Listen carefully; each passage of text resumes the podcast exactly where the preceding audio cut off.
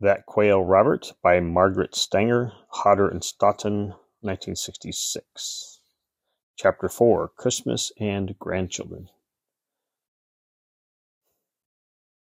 Father, as we stop and pause and read this chapter, I want to ask you to direct the steps of our kids and grandkids, uh, our entire family. Cause us to hear and to receive and understand well what you uh, make known to us.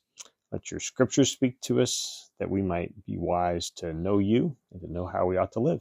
In Jesus' name, amen. Cape Cod favored us, as it so often does, with glorious pre Christmas weather. One balmy sunny day after another, one balmy sunny day after another gave Robert all the outdoor play he wanted. He ran through fallen leaves as any young thing does, and enjoyed above all else the woodpile. Over under, through, and around he went, filling his crop with bugs of all sorts. No, that last statement is not accurate. He was quite selective as to bugs. The earwig is evidently as repulsive to bird as to man, and he left it strictly alone. Robert may have been a well fed, protected house bird, but his instinct for finding food for himself remained acute. Spying a movement in the grass, imper- imperceptible to us, he would run at top speed make a three point landing with his feet and tail his brakes, and pounce. Granddaddy Longlegs seemed to be great delicacies. Making a beeline for the small center body uh, part, he often had to swallow three or four times before the last wriggling leg disappeared. The process was one of concentrated enjoyment. With his wonderfully protective coloring, it would have been almost impossible to locate him among leaves and twigs, except for his almost constant chirps and trills. His plumage was, by now, very rich in tone, although the stripes down the sides of his face were still a soft coffee with cream color, instead of white as were those of his outdoor brothers. In fact, Tommy often wondered whether we should change his name to Roberta. Several days before Christmas, a creche was set up on the buffet at the end of the dining room. The beautiful figures, hand carved by a dear friend, Mr. Herbert Plimpton, when he was in his eighties, stood before the table, stable, the whole scene backed with small pine branch tips. So Robert had his introduction to the Christmas season. Since his sense of curiosity was so keen, we were not surprised when he spied it from the table and flew over to examine it. But we were surprised at his reaction. There was none of the excitement he always evinced when a bag of groceries was brought in. He just stood at the corner of the buffet and looked. Then, very slowly, he walked over to the creche, looked at each figure carefully, then settled down in front of the shepherds, gazing at the infant. And he stayed there. Mildred rushed for the camera, but she need not have been in any hurry, for the same picture was posed over and over. The, the end result was the Christmas card, which both uh, the Kienzels and I used a subsequent Christmas. Never once did he disturb a straw in the manger or touch a figure. Call it curiosity, call it fascination, call it what you will, he always seemed to fit into the adoration. The third day before Christmas, Robert walked out the door with Tommy after breakfast, started across the cement floor of the open porch, and came to a dead stop with a little squawk of surprise. Out went the neck, and the investigation was on. On the floor lay a four foot spruce tree, which Tommy had cut the previous evening. It took several minutes of stalking and investigating to convince Robert that everything was safe. How he enjoyed that tree! He played among the branches, neglecting even the woodpile. Every time he went out during the next three days, the tree was his objective. Here, his instinct seemed to fail him. Quail are definitely ground birds, but, perhaps because the spruce was lying down, Robert often nestled down on its upper side, sometimes almost going to sleep. We often noticed that when he was apparently asleep on a lap, the eye toward the owner of the lap would be tight shut, but the one toward the room would keep watch. On Christmas Eve, the tree was taken in the house after Robert had gone to bed on his red velvet hat. This timing was not from any sentimental desire to surprise him the next morning, but because Mildred and Tommy knew that the decorating would proceed much more easily without Robert's help. They brought out the ornaments and went to work. Besides the grandchildren, who were coming the next day, Robert had to be kept in mind in the matter of decorations. No strands of tinsel were used because, after all, they might possibly look too much like Robert's favorite sauerkraut. That precaution may have been unnecessary, for Robert was wiser than we sometimes realized, and almost never was fooled by appearance alone. I contributed one ornament. I had found a fallen branch to which a perfect bird's nest was firmly attached. Cutting off the branchlet which held the nest, I sprayed it with gilt and put uh, inside it three small, fragile Christmas tree balls one blue, one red, and one green. We fastened the ornament near the top of the tree, which stood on an end table near the Davenport. It looked lovely. Three little stockings were hung on the mantel one for Thomas the third, one for Carrie, and one very wee one, really a doll stocking, for Robert. All was finished in time for the family to attend the midnight service. And when they returned, after a last look at the tree and the piles of packages, they finally got went to bed.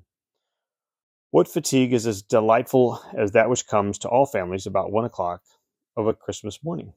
The grandchildren would be there tomorrow. The beautiful scene in the living room would be a shambles in no time, and all would be as it should. After all, who should expect more than a few hours' sleep on this night of nights? Breakfast was fairly early, since Tom and Nancy and the two children were to arrive mid morning, and then the wide eyed ecstasy and the noisy excitement would begin to continue throughout the holiday visit. This year would be the best yet, as a three year old girl and a five year old boy are the masters of both ecstasy and excitement. But what about a six month old quail? Well, Robert did not get up until the family were at the breakfast table.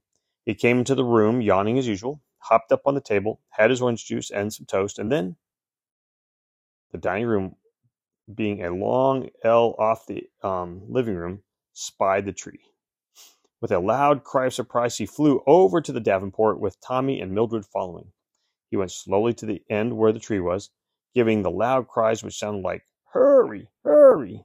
which with which he announced that the telephone was ringing, and then stood there looking, head first on one side, then on the other. Almost simultaneously, he saw the stockings hanging on the mantel. Again he flew, this time up onto the mantel, and poking his head down to touch the little presents protruding from the top of each stocking came at last to the tiny one belonging to him. A little sprig of chickweed was his treasure, and he devoured it on the spot. He still seemed a bit bewildered and stood on the mantel looking over at the tree. Then, to their astonishment, he flew over to it, did not stop on the davenport, but landed right on the gilded nest. Even though it happened before their eyes, it was hard for Mildred and Tommy to believe.